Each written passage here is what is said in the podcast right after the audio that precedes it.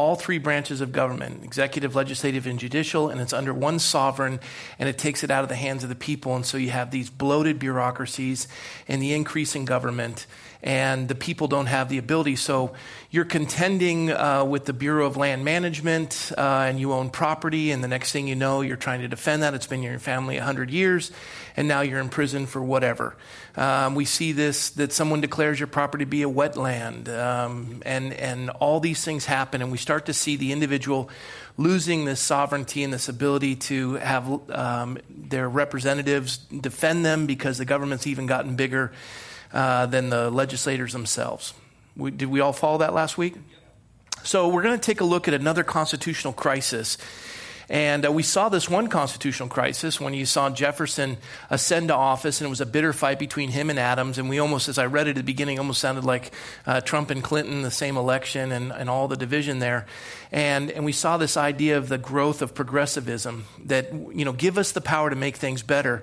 Well, can you define for me what you mean by better? Well, the babies will be healthier, and they'll be bigger, and they'll be stronger, and they'll be, okay, then we get to a perfect race and we kind of concluded that picture with uh, Adolf Hitler and this idea of what do you mean by better and, and where do you get your authority? Um, we hold these truths to be self evident that all men are created equal, endowed by their Creator, inalienable rights, and we also see the preamble of the Constitution we, the people, the sovereign.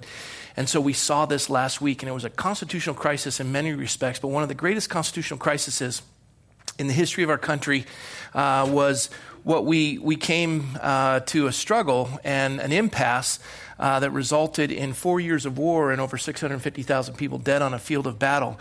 And it was a decision whether or not the United States would be, uh, whether, be the, whether there would be uh, slavery or secession. And so there's a quadrant here that divided the country. And in the U.S. Constitution, we have what's called the Three Fifths Compromise. And uh, when, when, when the colonies broke away from England, or when they broke away from the British Empire, um, the British Empire was fully slave at the time. And when the colonies broke away and they came under the Articles of Confederation, immediately uh, by 1788, six of um, six of the no, excuse me, seven of the original 13 colonies became free colonies, free states. Seven of the 13. And so y'all automatically see a divide in the country, and they put that to rest because they had a greater concern. When you take a patient into uh, the emergency room, you have to do a thing called triage. You have to make sure they're breathing and their, you know, their, their blood's staying in their body and their heart's beating and you want to address the main issue first because you want to save the body. Maybe they have cancer, but we'll address that cancer later. Well, our founders realized we have to remain unified in order to defend ourselves because there would be the War of 1812. We have to defend ourselves against a greater enemy, so we have to seek compromise over an issue we are concerned with that literally divided the nation, not only um, in, in 1787, 1788, when the Constitution was ratified, but it also went on to be a, div- a, divisive aspect in our nation that split the nation in half, and, and that's what resulted in this constitutional crisis. And the constitutional crisis tonight we're going to take a look at in regards to slavery with a three fifths compromise. what our founders did in the Constitution is they said, look, you have an upper house and a lower house, you have a Senate. And the Senate, you get, every state gets two senators, that's the upper house. And then the lower house, you get representation based on your population.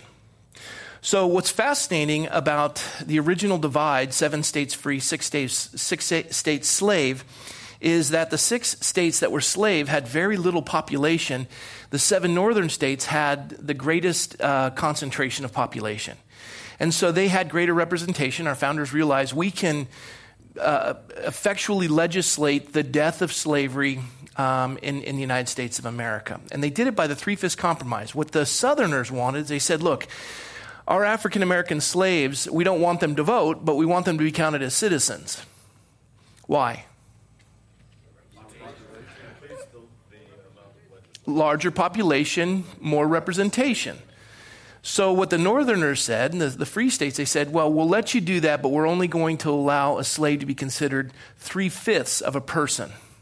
Not because they wanted to demean or diminish them as a human being, but they wanted over time to use that. If you don't have the right to vote, then we're not going to give you full representation so that we can usher out the end of the slavery, at least put a pause button on it so we can face a greater enemy. And for anyone who's ever been taught that that was to reduce the value of an African American, that is just simply not true. For example, um, Thomas Jefferson, when he was governor of Virginia, actually put forward legislation to end slavery in Virginia, and it was turned down. He actually wanted to do it through um, giving slave owners, you know, uh, um, uh, money in, in exchange so that they wouldn't lose property in their mindset, but he wanted to figure out a way to legislate slavery out of the equation. Um, let's see. We've got them all at the beginning. Let me just show you. Well, let me do this first. I, I wanted to point this out. So there's, a, there's four quadrants here, and as we take a look at the quadrants, the first one is uh, this will be the southern side, and their belief was slavery was right. Over here, the Northerners believe slavery was wrong. Now, just looking at these two statements and considering our Declaration of Independence, one of the reasons why our founders, Jefferson, Washington, all of them wanted to do away with slavery, they were slaveholders. Not all of them, but some of them. But all of them in agreement, if you look at the founding documents, you look at their writings, all of them wanted to remove slavery from the United States. Why do you think that would be the case? We got, we got a hand raised, so I'm not going to take your answer. Right. We hold these truths to be self evident that all men are. When in the course of human events it becomes necessary for one people to dissolve.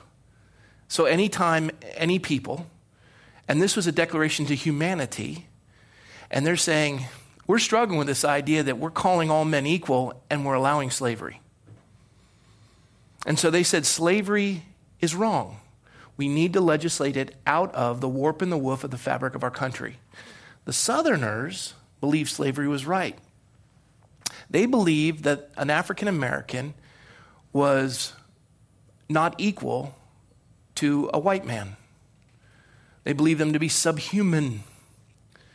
They also went so far as to say they were doing, they were doing African Americans a favor by involving slavery because it's God's will that the white man, the superior race, would rule over the inferior race. Anyone in agreement with that tonight? Well, it's fascinating what occurred as a result of that. So, as they begin to do this, even before they had the Articles of Confederation, Article 13 of the Articles of Confederation stated that all of these colonies are coming into full agreement and cannot breach this contract. They are, they are submitting their authority in this Article of Confederation that they are unifying themselves as one body, which would be a federal, in a sense, Articles of Confederation, a federal larger government, larger than the states themselves, and they're all agreeing to come under that power. Not they don't want a strong federal government, but they're all agreeing to be unified for that sole purpose under the Articles of Confederation. The states had to ratify it, and they did. And immediately after the Articles of Confederation, they established what was called the Northwest Ordinance. The Northwest Ordinance, basically with the original 13 colonies, the Northwest Ordinance said any portion of the territory, if you went west, any portion of the territory that wanted to come into the United States as a state and qualify as a state had to follow the Northwest Ordinance. And in the Northwest Ordinance, it was clearly stated that no state coming into the Union could be a slave state. Period. So they figured in one generation, slavery would be wiped off. They no longer were, uh, of the seven states that, that were free, they didn't operate in the African slave trade. It was outlawed in America for the African slave trade. It was outlawed in the Northwest Ordinance for the African slave trade. You couldn't get Africans in. The ones that you had when they, were, when, when, when they got old and died, that was it and slavery would be dissipated, and they still had the ability to union together to fight a common enemy. Everyone clear on that? So, as this started to happen, there was tension between the southern states and the northern states. The southern states wanted their slave population. And what you see happen up until 1860 is you see this precipitous uh, uh, increase, uh, one, one point, oh no, excuse me, three million slaves in the southern states, and by 1860 there's 19 slaves in the north. So one population went up, the other went precipitously down rapidly. And there was, there was contention in the country for this. Now, they kept debating back and forth. And over here in the southern states, one of the things that they were advocating for is they said, We have the right to slavery. Our state agrees to slavery. And all of our state agrees to slavery. And so it should be legal in our state. And you, the federal government, shouldn't have any say in this issue. So what they said is the state was the sovereign.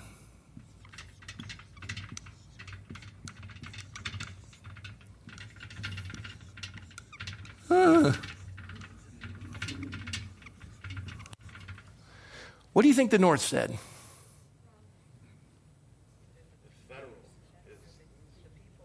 Say it. We the people.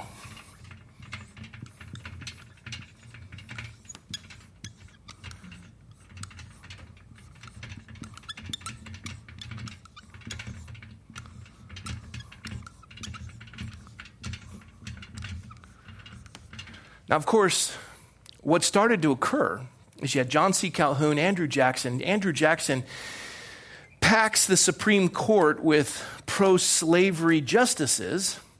This issue continues to rise. The nation is divided. This theory is established. They even use biblical principles to establish it. Over here, they're using biblical principles to establish it. When I say biblical principles, I mean out of context. Over here, it's in context. And, and let's just take a look this is what results in the United States as, as, um, as this issue starts to enmesh itself in the warp and the woof of the fabric of our country.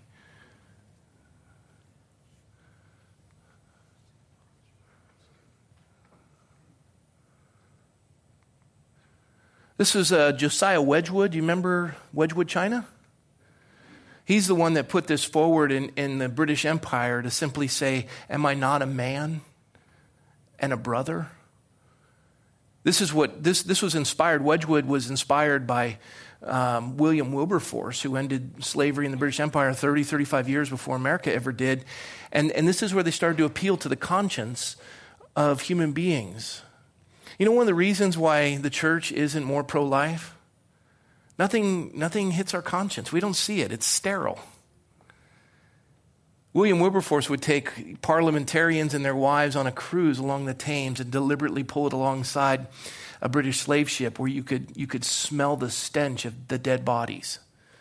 And they would, they, they, here they are dressed lovely and they're, they're, they're gagging by the stench. But we don't want to see this or talk about it. We don't want our conscience to be affected. Here, and this is a fascinating thing to me in America right now, is you have the sexual revolution, and we've gone through this with the icon of, of Hugh Hefner, who was a descendant of William Bradford, right? And, and the Plymouth colony, and the Mayflower Compact. His, his parents are direct descendants. Then you have, you know, Hugh Hefner established this sexual freedom, which is the libido dominandi, and, and the sexual freedom now is, is thrust upon America. And we go through the 60s, and, and everybody, you know, divorce rate increases, and illegitimacy, and single parent. It just, it just affects us all. And, and sex sells because it's the one way to oppress another human being. That's where you get this idea of libido. You have this ability through the most base concept of human understanding to oppress another human being. And so pornography takes off and, and it's all in our entertainment industry. And these, these icons rise in popularity. And then what occurs after that? What occurs after that is you protect this, this elite class that is producing this mass misery and now they can't keep it under wraps anymore. And all of a sudden, America comes to a place where they're saying, you know, I got to pay to play, and I've been sexually harassed, sexually violated, sexually abused by an industry that is involved in all this. And even, and I'm, I'm talking right and left because it's the culture. And we create this monster and we decry its existence. And all of a sudden, America's gotten a conscience now, haven't we? I hope so. I hope so. For political expediency, maybe. I don't know. But if there is a, a, conscience, what's happening now is we're saying, wait a minute, this is not how you treat another human being, regardless of the sex or the color of their skin. You don't treat another human being this way. And all of a sudden, we're watching this every day, someone else eh, of an amazing, eh, super high level, gone. And the whole nation is embroiled in this. Well, that's the idea of the conscience being affected. After a while, you go, you know, this is just plain wrong. It's just plain wrong.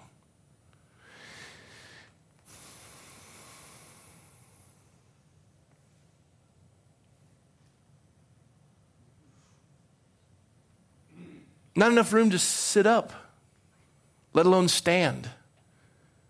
And 60% of the cargo would be dead upon arrival.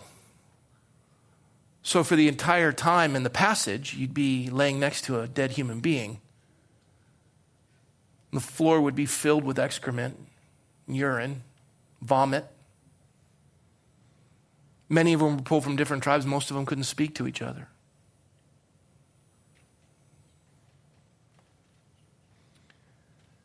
Amendment 13, U.S. Constitution, that occurred after the Civil War, neither slavery nor involuntary servitude, except as a punishment for crime whereof the party shall have been duly convicted, shall exist within the United States or any place subject to its jurisdiction.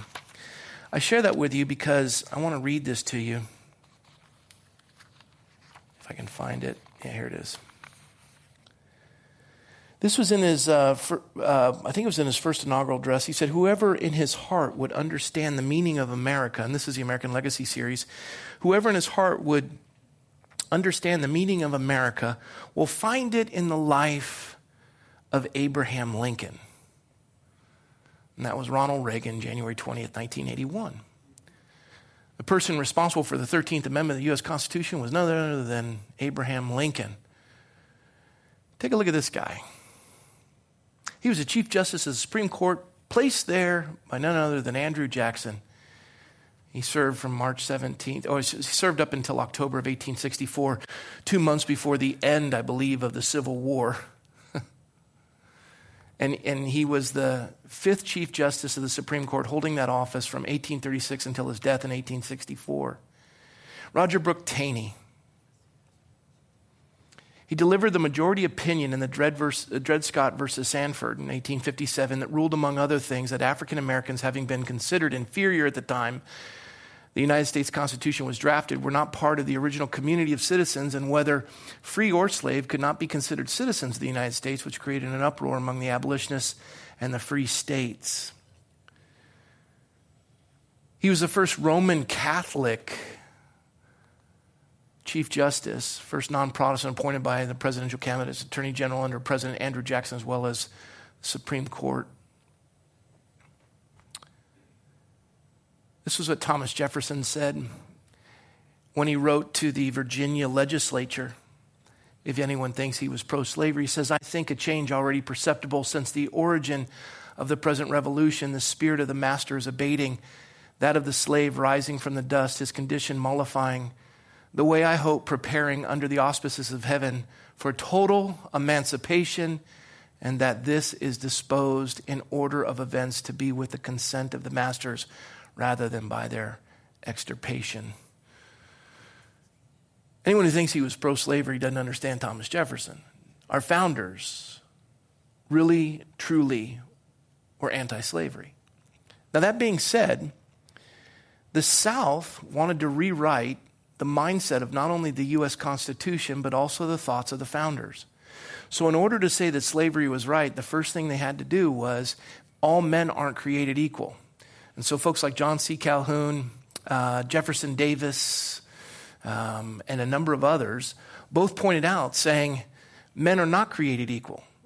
Blacks are inferior to whites. The founders got it wrong. And this idea that we're all given inalienable rights doesn't apply to African Americans. And so they disagreed with the founding, and because they, they continued to implement the Northwest Ordinance, they continued to, to abolish the slave trade with Africa, because they continued to do the Three Fifths Compromise, they finally said, Look, as states, we are going to lose our income, and we don't agree with what you're doing. And they began to push back and they got pro folks in each of these areas. The Supreme Court was packed, able to put forward the Dred Scott versus Sanford case, and I'll explain that momentarily. It actually began with the Missouri Compromise. Then, when the, then came the Kansas Nebraska Act, and when the Dred Scott decision happened in 1857, that's when all hell broke loose. 1854 was the Kansas Nebraska Act, which I'll explain momentarily, and then prior to that, in, the, in I think it was the 1820s, 1828, they had the Missouri Compromise. Now, in order to justify this, they changed the idea of what we've come to realize and understand of the U.S. Constitution, where it says, we the people, the sovereign, right? They said, no, no, no, no, the people aren't the sovereign, the state is the sovereign. The North said slavery was wrong and held to the Constitution and the ideals of the founders that the people were the sovereign. Now, what does that mean, and how did it bring us into a constitutional crisis, whether we become whether be, there be slavery or secession, because the South pushed for it, and they pushed hard for it. And so, what occurred is in, in the Missouri Compromise, you had Missouri coming into the United States. It wasn't part of the Louisiana Purchase, but it came in, it, was, it wanted to come into the United States, and it wanted to bypass the Northwest Ordinance. On the docket was Maine. Maine wanted to become a state, and they knew that Maine had no desires to be slave. And so what they did is they did a compromise. We'll allow Missouri in as a slave state, but we're going to allow Maine in as a free state, and we're going to leave it at that. And they drew the line. And everyone at that point was somewhat content, but the issue still wasn't going away, and they were still pushing and still stacking. And in 1854, what occurred was called the Kansas Nebraska Act, which they hoped would resolve the issue, but it made it even worse. Has anyone ever heard the term bleeding Kansas or bloody Kansas?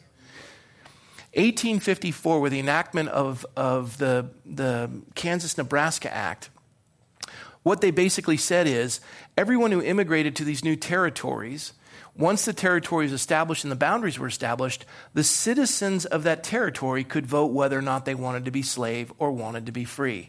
So, what do you think the abolitionists did, and what do you think that the, the pro slavery folks did? They stacked the state and pushed people in. They called them all kinds of names, and they packed in, and gunfights were happening, people were killing each other, and it was vile. And it didn't solve or resolve anything. And one of the things that it did do is that it, there was a, uh, a, a one term congressman who was debating a, a, Democrat by the name of Stephen Douglas, and this one term congressman by the name of Abraham Lincoln, who'd lost more elections than he'd won. They debated on the eastern seaboard uh, with a guy by the name of Horace Greeley, who was a newspaper editor, and, and he was getting press time going up and down debating whether the United States should be slave or free. And, and that was where Lincoln uh, spoke of this house divided speech where he said, We're either going to be all slave or all free, but we can't be both. And Stephen Douglas, interestingly enough, though he was a Southerner and he was pro slavery, he did not agree with the Dred Scott decision. Oh, excuse me, he didn't agree with the Kansas Nebraska Act. He struggled over that. And what the Kansas Nebraska Act did is it actually split the Democratic Party. The, the strong advocates who wanted intense slavery and to reopen trade in Africa and go all in were different than the Northern Democrats who were sympathetic to slave owners but didn't want to go that far in. And so, what the Democratic Party did in November of 1860 is they sent two candidates forward a Southern Democrat and a Northern Democrat, which split their party. What had happened in 1854 with this Kansas Nebraska Act is this was the straw that broke the camel's back, and they were finally so upset that the Free Soil Party and, and the Democrat Republican Party just started to fall apart. And up from the ashes rose what was called the Republican Party. Started with 17 people in a congregational church in, uh, in Ripon, Wisconsin, for the sole purpose of repealing the Kansas Nebraska Act. They were even willing to go back to the Missouri Compromise, but they said this is not acceptable. And, and in 1854, they got an influx in the House and the Senate. And then something terrible happened in 1857, and that's where Justice Taney put forward the Dred Scott decision, which basically said that no African American on U.S. soil will ever be a citizen and will always be property. That's a Reader's Digest version of it. And that lit the powder keg.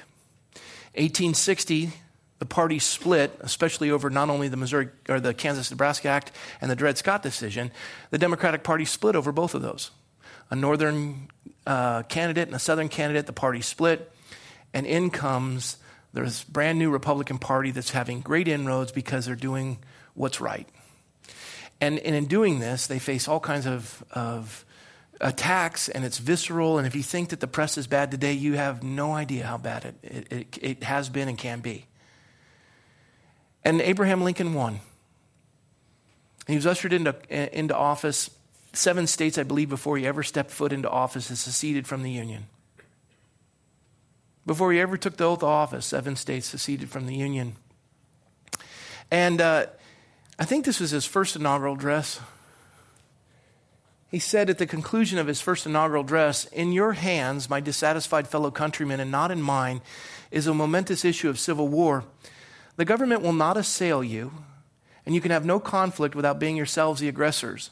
You have no oath registered in heaven to destroy the government, while I shall have the most solemn one to preserve, protect, and defend it. And what he was saying was this this idea that the state is sovereign doesn't work and you can't secede from the Union because the Articles of Confederation, Article 13, states that once you're in, you can't get out. You agreed, you swore an allegiance and joined us. There's been no violation of the Constitution, there's been no violation of the Articles of Confederation. And Lincoln argued clearly in the Articles of Confederation when he debated this, he simply stated that the Articles of Confederation were agreed upon by those colonies and it was George Washington who stated, I will not oversee a constitutional convention unless the states call for a constitutional convention through the Articles of Confederation. If the states call for it, I will oversee it. He oversees it. They write the U.S. Constitution, and they wouldn't allow the U.S. Constitution to take over for the Articles of Confederation until every state ratified it. And the one that held out the longest was Rhode Island. Every state signed on, every state agreed. Once you're in, you can't get out. It is an agreement, it is a union. And you don't leave because you're upset. And the southern states said, No, we want to leave because you are not understanding our sovereignty as a state. And Lincoln's comment is, You're not the sovereign. The people are. The people agreed to the Articles of Confederation. Everyone in the states agreed to unify. Every one of those states who agreed to the Articles of Confederation agreed to the Constitutional Convention. And all of those states with we the people agreed to the ratification of the Constitution. Everybody's in, and the we the people have voted. And you can't supersede it because you're a state. The states created the, the federal government, but the people created the states, and, and, the, and, and that's how it works. Now, historical revisionists want to say that the states, it wasn't about slavery. Really, it wasn't about slavery. Just look at the, at the Confederate Constitution and you'll see clearly that it was all about slavery. They wanted you to think that it was all about states' rights. It wasn't about states' rights, it was about this idea that the states are sovereign and the people are not. That somehow they can break away we hold these truths to be self-evident. The whole man created. When in the course of human events becomes necessary for one people to dissolve their union with another. That doesn't work because there's no violation that they can list under what they agreed to adhere to in the U.S. Constitution. And Lincoln debated this. And he said, I'm not going to be the aggressor. He pointed this out in his, in, in his first inaugural address. In your hands, my dissatisfied fellow countrymen, not in mine, is a momentous issue of civil war. The government will not assail you. We're not coming after you. You can have no conflict without being yourselves the aggressor. You have no oath registered in heaven to destroy the government. God, God's not recognizing this. You know exactly what you signed up for, and you're not allowed to break it. And while I shall have the most solemn one to preserve, protect, and defend it. And when this Dred Scott decision hit, and then Lincoln comes into office, the nation is dreadfully divided. I want you to read on your own time about this guy, Justice John McLean. He was one of only two of the nine Supreme Court justices that dissented, and his statement in dissension was pretty profound and powerful. And there you have Dred Scott on the right. And the whole story about Dred Scott is a fascinating one um, in, in, many, in many respects. Uh, so you had Jefferson Davis, Alexander Hamilton Stephens, who was the vice president of the Confederacy, Thomas Jefferson, who was a president, John C. Calhoun, who was uh, just absolutely in favor of slavery. And they dedicated the belief that the black man is inferior to the white man. Um, I wanted to read to you this. Let me find it here real quick. Oh. Um, so, Jefferson Davis, 1861, when uh, Mississippi voted for secession, said, It is known to the senators who have served with me here that I have for many years advocated as an essential attribute of state sovereignty and the right of the state to secede from the Union. And then you see what Lincoln says. He also said in his first inaugural, it follows from these views no state upon its own mere motion can lawfully get out of the Union. And the state said that the, uh, the South said that the state is sovereign and the federal government is merely a creature if the state, of the state's making. Uh, and, and they have a compact with one another as citizens of the state, but not with the Union. And Lincoln said, it doesn't work that way. The people are the sovereign. Calhoun rejected the idea that all men were created equal. Calhoun, he said the Union is again merely a creature of the state. And Lincoln said the state has no more legal standing than does the Union. We, the people, are the sovereign. Rests in the people. It's a compound republic. States and national government are created by the vote of the people. And I, and, and uh, uh, I trust this will be regarded, this national authority that's given by the people. And he didn't desire violence. He didn't desire dissolving of the union. He wanted to, res- he wanted to work it out, but they wouldn't have it. Now, the seven states of the original colonies that were anti slavery New York, New Jersey, Massachusetts, Connecticut, New Hampshire, Rhode Island, uh, well, excuse me, uh, Pennsylvania and Rhode Island and then the original 13 colonies that were slave were Virginia, Delaware, Georgia, North Carolina, South Carolina, and Maryland. And this boiled down to conflict. And the minute he's elected and he establishes this and he lays it down, what then occurs from that point on is war is declared. The first shots fired at Fort Sumter, and then the next thing you know, 650,000 people are dead on a field of battle. The 13th Amendment is established, the 14th Amendment is established, and the nation survives a constitutional crisis. And the warp and the woof of the fabric of the country is resolved. The nation is no longer slave, or even partially, and we are a free nation. How is it possible that we survive that? Well, we looked at this idea of a statute, an immovable object to be put on display. It's where we get the word statue when we began our studies together with the, the statue of Michelangelo, or excuse me, of, of David, 17 feet tall, white marble made by Michelangelo. And, and the Latin cognate for the word statue comes with the Latin cognate statute.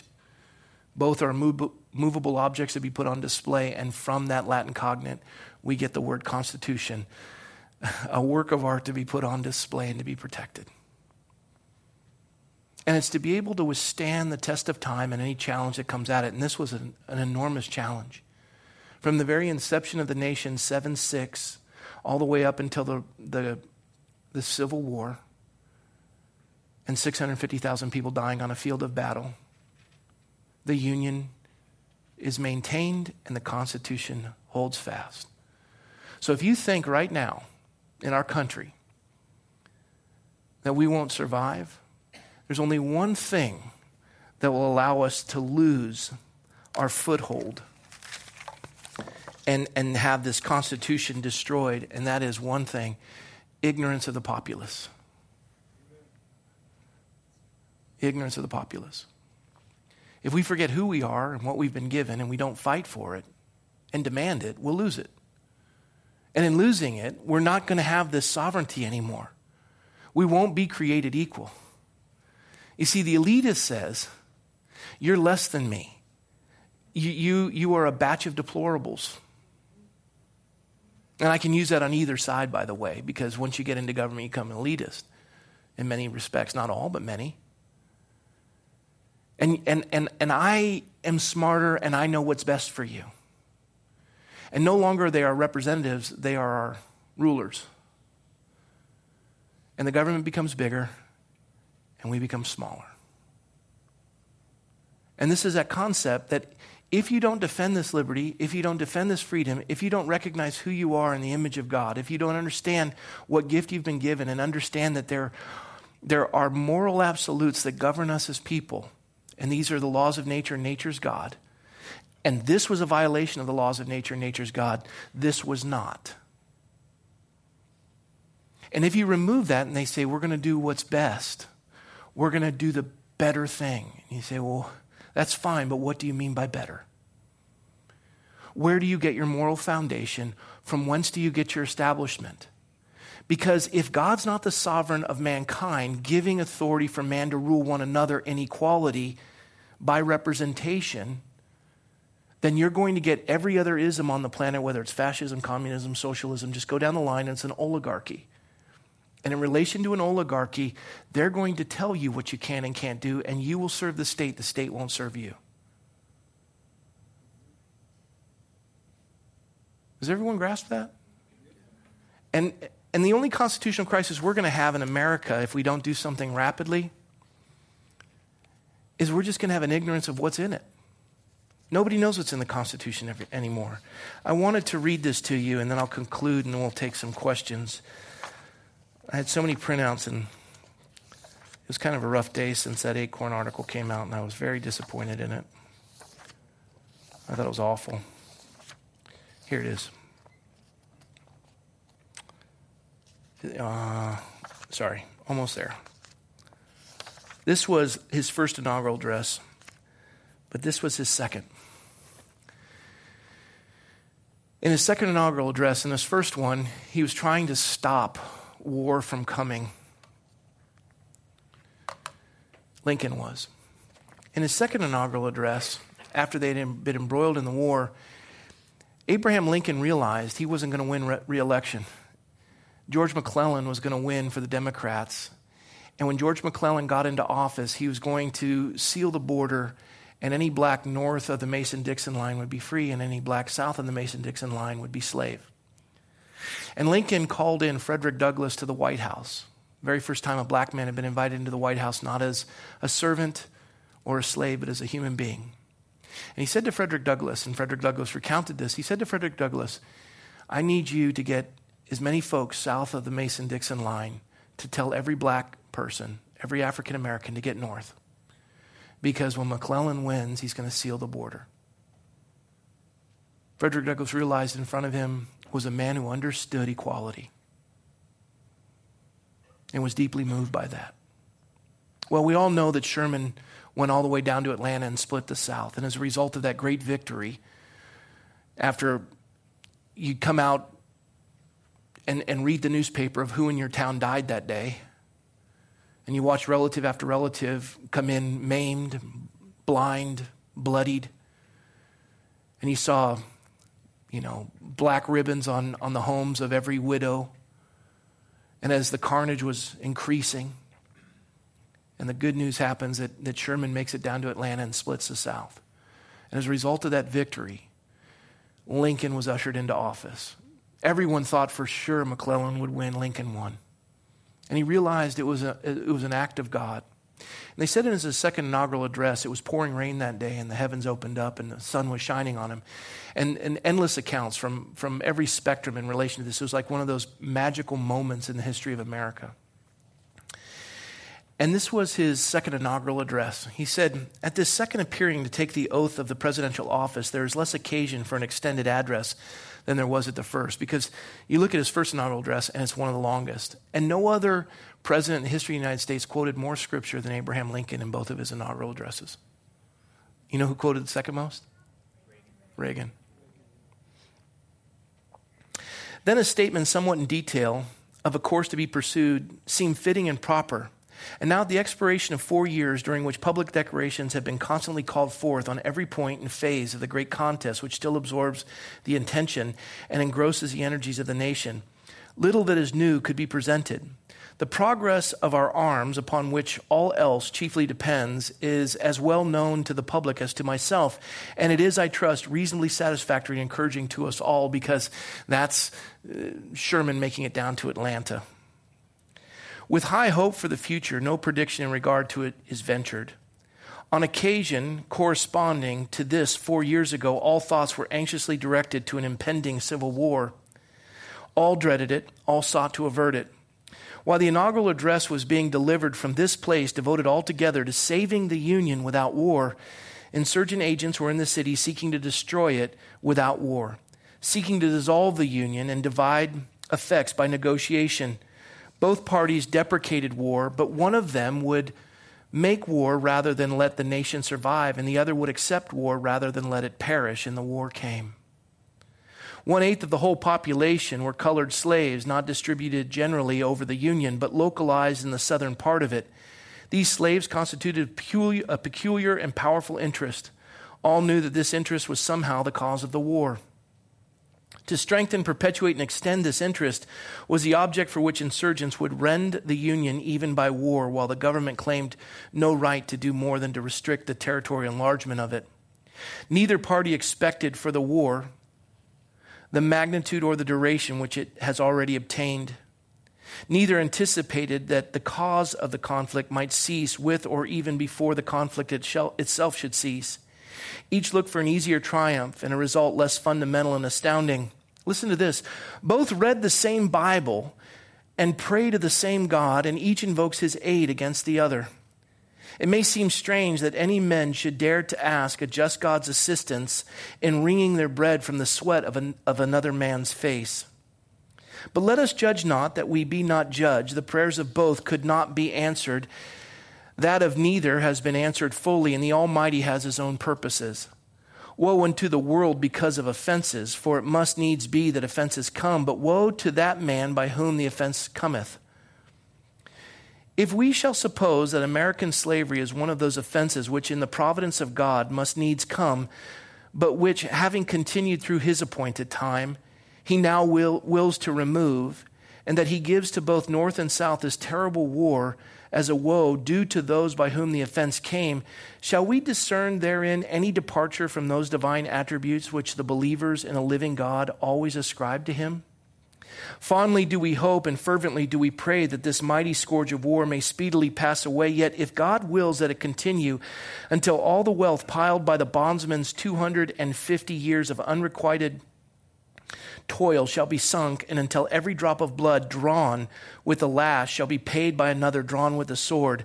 As was said 3,000 years ago, so still it must be said the judgments of the Lord are true and righteous altogether with malice towards none and charity for all, with firmness in the right as God gives us to see the right, let us strive on to finish the work we are in, to bind up the nation's wounds, to care for him who shall have borne the battle, and for his widow and his orphan, and to do all which may achieve and cherish a just and lasting peace among ourselves and with all nations. What's interesting about this is when he gave the second inaugural address, everyone knew that the war was soon to be over. This was in January. I think the war would be over, over in April. It was just a matter of mopping it up. And with Sherman's victory in splitting the South, they were expecting him to gloat over this great victory that had cost the North so dearly. And what did he do? He blamed both sides.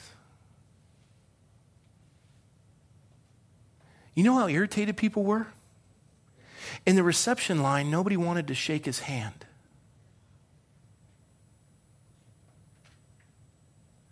When he spoke about rending and or mending the, the tear in the fabric of the nation and, and caring for our fellow brothers, they wanted their pound of flesh. And in the audience that day for his second inaugural address was a man none other than by the name of John Wilkes Booth who heard it and wanted him dead. And we know what happened on April 14th, 1865, when he got that bullet to the back of his head in Ford's Theater. He died on Good Friday. Good Friday, he breathed his last breath. And you know what all the pulpits in America said? What a shame that he would have been in a theater on Good Friday. We become so pious that we don't become effective. We become so myopic that we don't see the grander picture of the union. We have no clue about what all this means, nor do we understand how to care for our fellow brother. The Noahic covenant in the scriptures declares that government is given by God for the protection of man, and yet we dismiss government in the churches today. We dismiss it in our culture as though it's boring. One of my favorites is people say politics is dirty. And you know I tell pastors who say politics is dirty? I say, so's a church. So what? One of my favorites is they say, I can't vote for the lesser of two evils. I go, well, unless Jesus Christ is running for office, you will always be voting for the lesser of two evils. Right?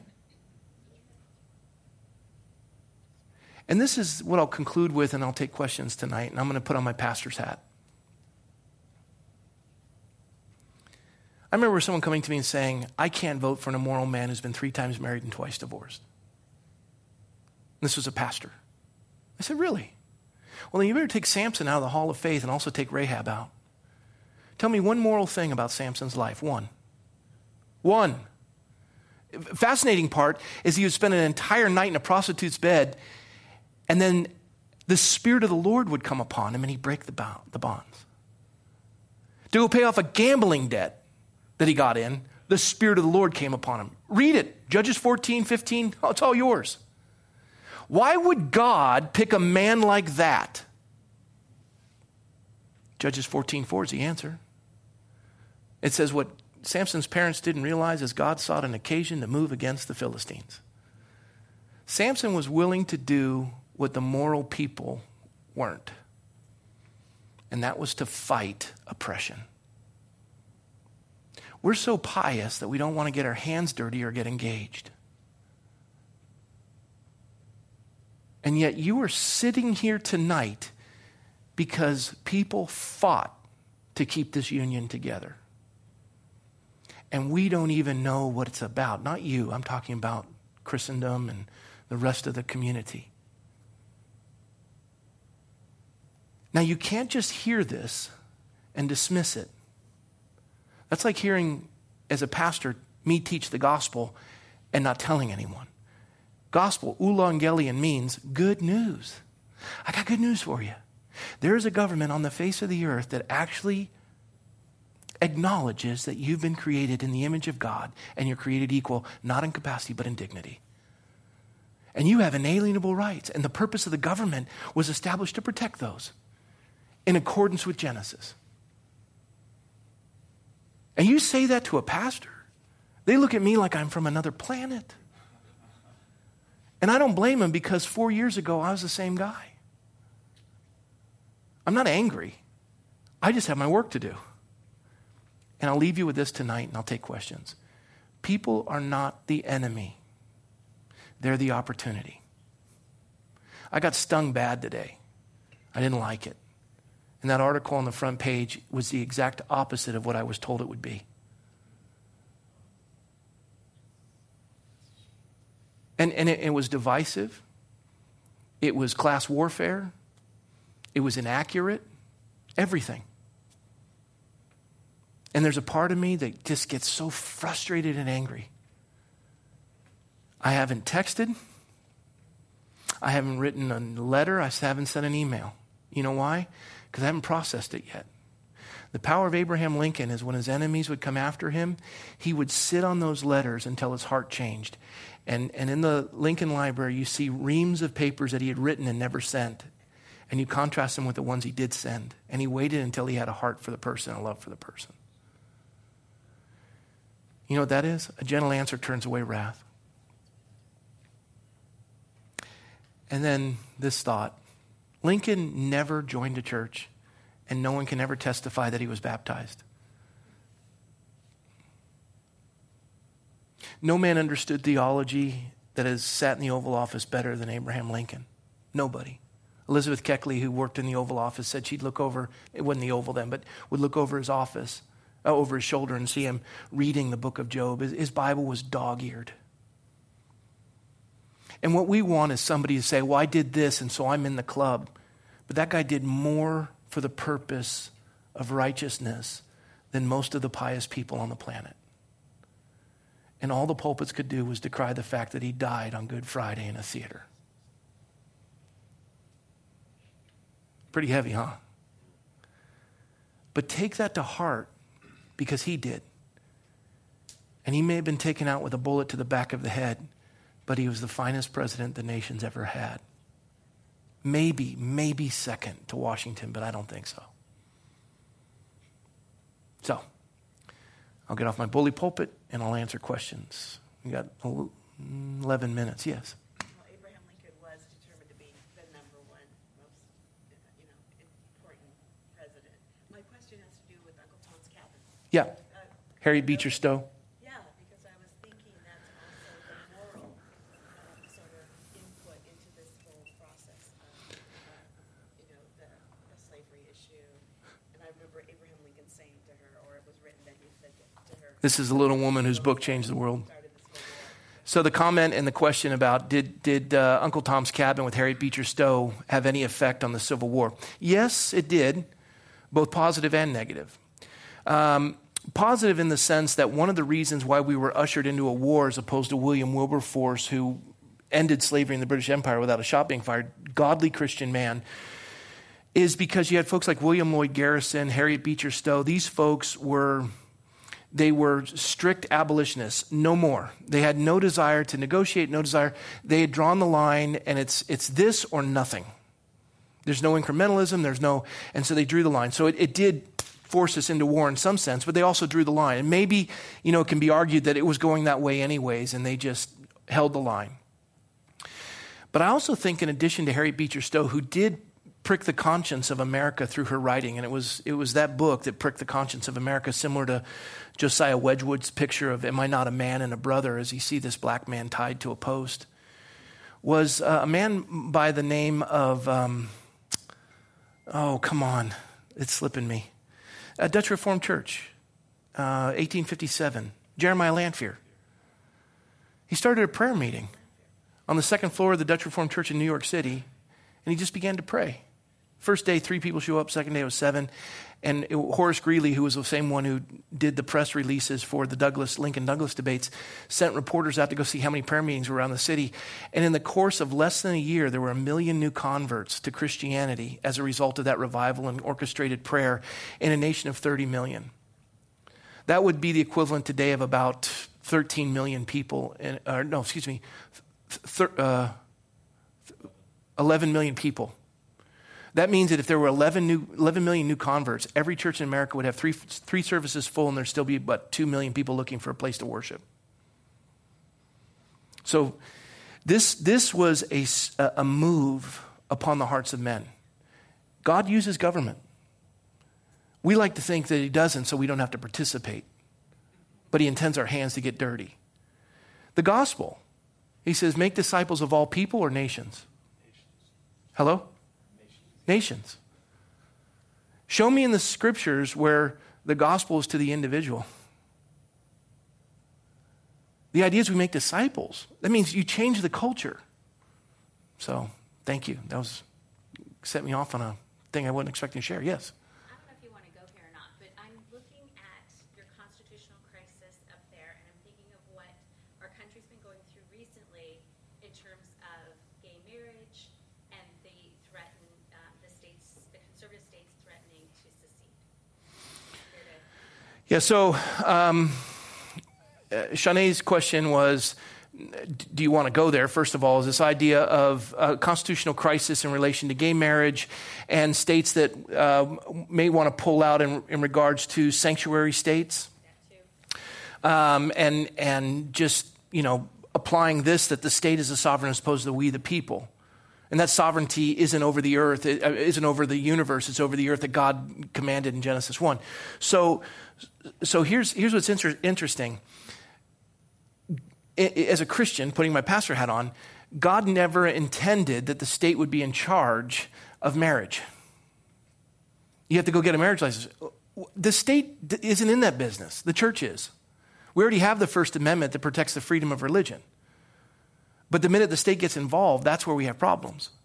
So there is a way out of this, and it's one that I think we can operate in, in a manner that would be healthy. Because we, we do live in a society that is warped. We're all hurt. We went through the sexual revolution. People have associated with same sex, and we've created the monster. We decried its existence, but we've got to figure out a way through it. That one is doable. If they're going to push for sanctuary states, they're going to be doing this, and we're going to have a problem. But I think the greater issue, if, if America wakes up, is going to be the abortion issue. Because that's a main plank for one of the parties. And we lost 650,000 people in the field of battle in the Civil War. That's more than all the other battles combined in the United States history. And we've lost, what, 65 million babies since Roe v. Wade in 73? So, uh, back here? Um, Dred Scott, you had his picture up there, and I want to know why you didn't mention it. I did, the Dred Scott versus Sanford decision. Dred Scott was the slave who was owned, and he had been brought into one of the free, free states, free territories, the Dred Scott decision, 1857. All right? Yes? Uh, you just mentioned the abortion issue. Do you think that, I guess recently with the uh, Alabama uh, media group publishing, denouncing uh, Moore for uh, supposedly alleged child, uh, child allegations, abuse allegations, do you think if the conscience of America has been raised toward this thing, the conscience of America could be raised toward the abortion issue?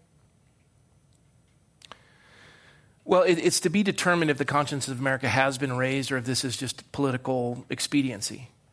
Uh, it may have been raised in relation to sexual harassment, sexual abuse, and, and the like. Um, but I would say I, I don't know that we're there in regards to abortion. I, we could poll the room right now, and I bet you it'd be 50 50. Um, the, I get this often saying, you know, and, and this is in the church, this is common in, in what is called the evangelical church. They say, it's not a baby. I go, why? And, and they use four arguments size, level of development, environment, and degree of dependency. So I say, well, so you're saying a smaller person is less valuable than a larger person? No, that's not what I'm saying. Well, that's what you're saying about size. Well, it's its level of development. So I'm saying a, a, a, a child is not as valuable as an adolescent or fully grown adult. Well, it's its environment, it's in its mother's womb. So you're saying that I'm less valuable at home than I am here in the pulpit. Well, it's its degree of dependency, which is their strongest argument. It's its degree of dependency. But then the response to that is so you're telling me somebody who's dependent on oxygen or insulin is less valuable than someone who's not. They don't have an argument. It, it, it can be nothing other than a human being. It just, but, but we can argue it and do whatever we want. But it's also something we don't want to embrace because it's going to require us to face consequences. And the church doesn't want that, and people don't want that. We just want to be left alone. This was thrust into their face. But with Harriet Beecher Stowe, William Lloyd Garrison, and the folks that held the line, and folks like William Wilberforce, they never relented. And ultimately, when you see it, you go, I can't put up with that. I, I, can pull up a picture. You saw the picture of the black man who had been whipped? How about if I pull up a picture of, of, a, of a U.S. quarter, and I'll show you a severed baby's hand on a U.S. quarter? And I'll show you its two legs around a dime. And you, you, you even try to tell me that's not a human being. But you, you will preach a church down to a manageable size if you make that an issue. We're, I think we're one of three churches in the Conejo that, that even does Pro Life Sunday. So, uh, two more here, back here. Can I just ask an easy question? Yes. I just say yes, no. Um, do the Christian churches, I'm not talking about the Catholic churches, let's say the non every, every Christian church except the Catholic, because I know how they feel. Do the Christian churches feel that IVF uh, should therefore be made illegal because you've got to implant more than one fetus at a For those of you who don't know what IVF, in vitro fertilization, and so you, t- you take a. that sort of an abortion procedure because necessarily This, this isn't an easy question. I don't know how you qualified that, but um, in vitro fertilization, you, you, you take the sperm and the egg, it creates a human zygote. So, zygote is a, f- the, the full DNA as a human being at, at, an, at an embryonic stage. And so they create these IVF, these, these zygotes, and they put them into the womb of a mother, and some take, some don't. And uh, many advocates say that that is a form of, of abortion. Um, there, there's, th- this is one of those things where you, c- you can go right after the minuscule and defend abortion in cases of you know rape and incest. What about the health of the mother? What about And, and that represents less than 1% of 1% of all abortions. You can concede that, you can concede IVF, and still contend for the lion's share of them. But you get stuck in the weeds trying to defend these things. So I would say most churches would not agree and would not try to defend it, and, and they're probably not equipped well enough to defend it. Yes? It's a philosophical question. My head hurts. In, in light of all of this, and, and, you know, is, is there some extremisms on both sides? And I'm trying to, but for the average person, how do you avoid becoming tyrannical in defense of liberty? Yeah. Um, I- I concluded to the best of my ability tonight saying people are not the enemy, they're the opportunity. And in our church on Sunday, we studied Matthew 20. So if you want to be great in God's kingdom, be a servant. If you want to be the greatest of all, be a slave. Considers others better than yourself. Christ, though being God, did not consider equality with God something to be, grasped, but took on the form of a servant unto death, even death on a cross. Tyrannical is the article was written about me today and this whole thing, and I can, I, can react and not respond. But the Bible says a gentle answer turns away wrath. A word fitly spoken is like apples of gold in settings of silver. And, and you calm and quiet your soul like a weaned child, it says in Psalm 131. I think you have to be governed. If, if you take this and say, we are going to defend the Constitution and we're just, and you just rile up and get angry, you're going nowhere. You are just a, a donkey knocking down a barn door as opposed to a carpenter building one because nobody's listening to you. You're going on a long, lonely walk. You have to step into people's lives. And that's one of the reasons why the Constitution was developed, that it is a deliberating process that takes time.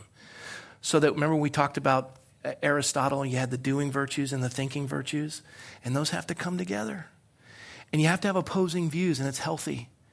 Because believe it or not, you do not have the corner of the market on truth.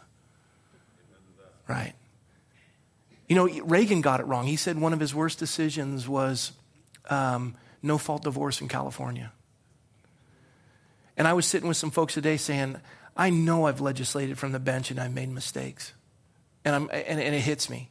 But you do the best you can with what you have, and your mercy triumphs over judgment. And you get mercy when you give it. So if you start to be that kind of a person, the community will respond to you. Lincoln, his enemies ended up loving him. It's 801. I have time for one more. Is it a question or is it a comment? It's a question. Okay. I'm just wondering how the pastors become so uh, seared in their conscience. Don't they, at the universities, the, uh, where they go to uh, learn to be pastors, don't, aren't they taught there? No. Uh, In the Bible, it says that one of knitted in the mother's womb. Nope. God has already identified No. the babies from inception. And no. I've been to seminary. No. Seminary, thank you for- Cemetery. The answer is no. And it's because the, instruction, the instructors are no longer there. And the instructors were just pastors previous, and the pastors previous were students, and the students previous were. And if we're not teaching it, the kids below us aren't learning it. And those kids today are going to be pastors tomorrow. So if it doesn't exist, why are we surprised it, it doesn't exist at the highest level? So it's 802, and you had a question. Well, I just don't understand how someone can be convicted for two murders of a woman who's pregnant. Isn't this, it- it's just Uh, the yeah. most simple, straightforward way to go before the Supreme Court and argue, you can't have it both ways, you can't eat your cake and have it too. So, So The, the comment was uh, if, if a woman is killed and she's pregnant, the, the, the, the murderer is charged with two, two deaths, two homicides. I, I, I would say this um, In the beginning, God created. Is that a pretty simple statement? How much of the world believes that?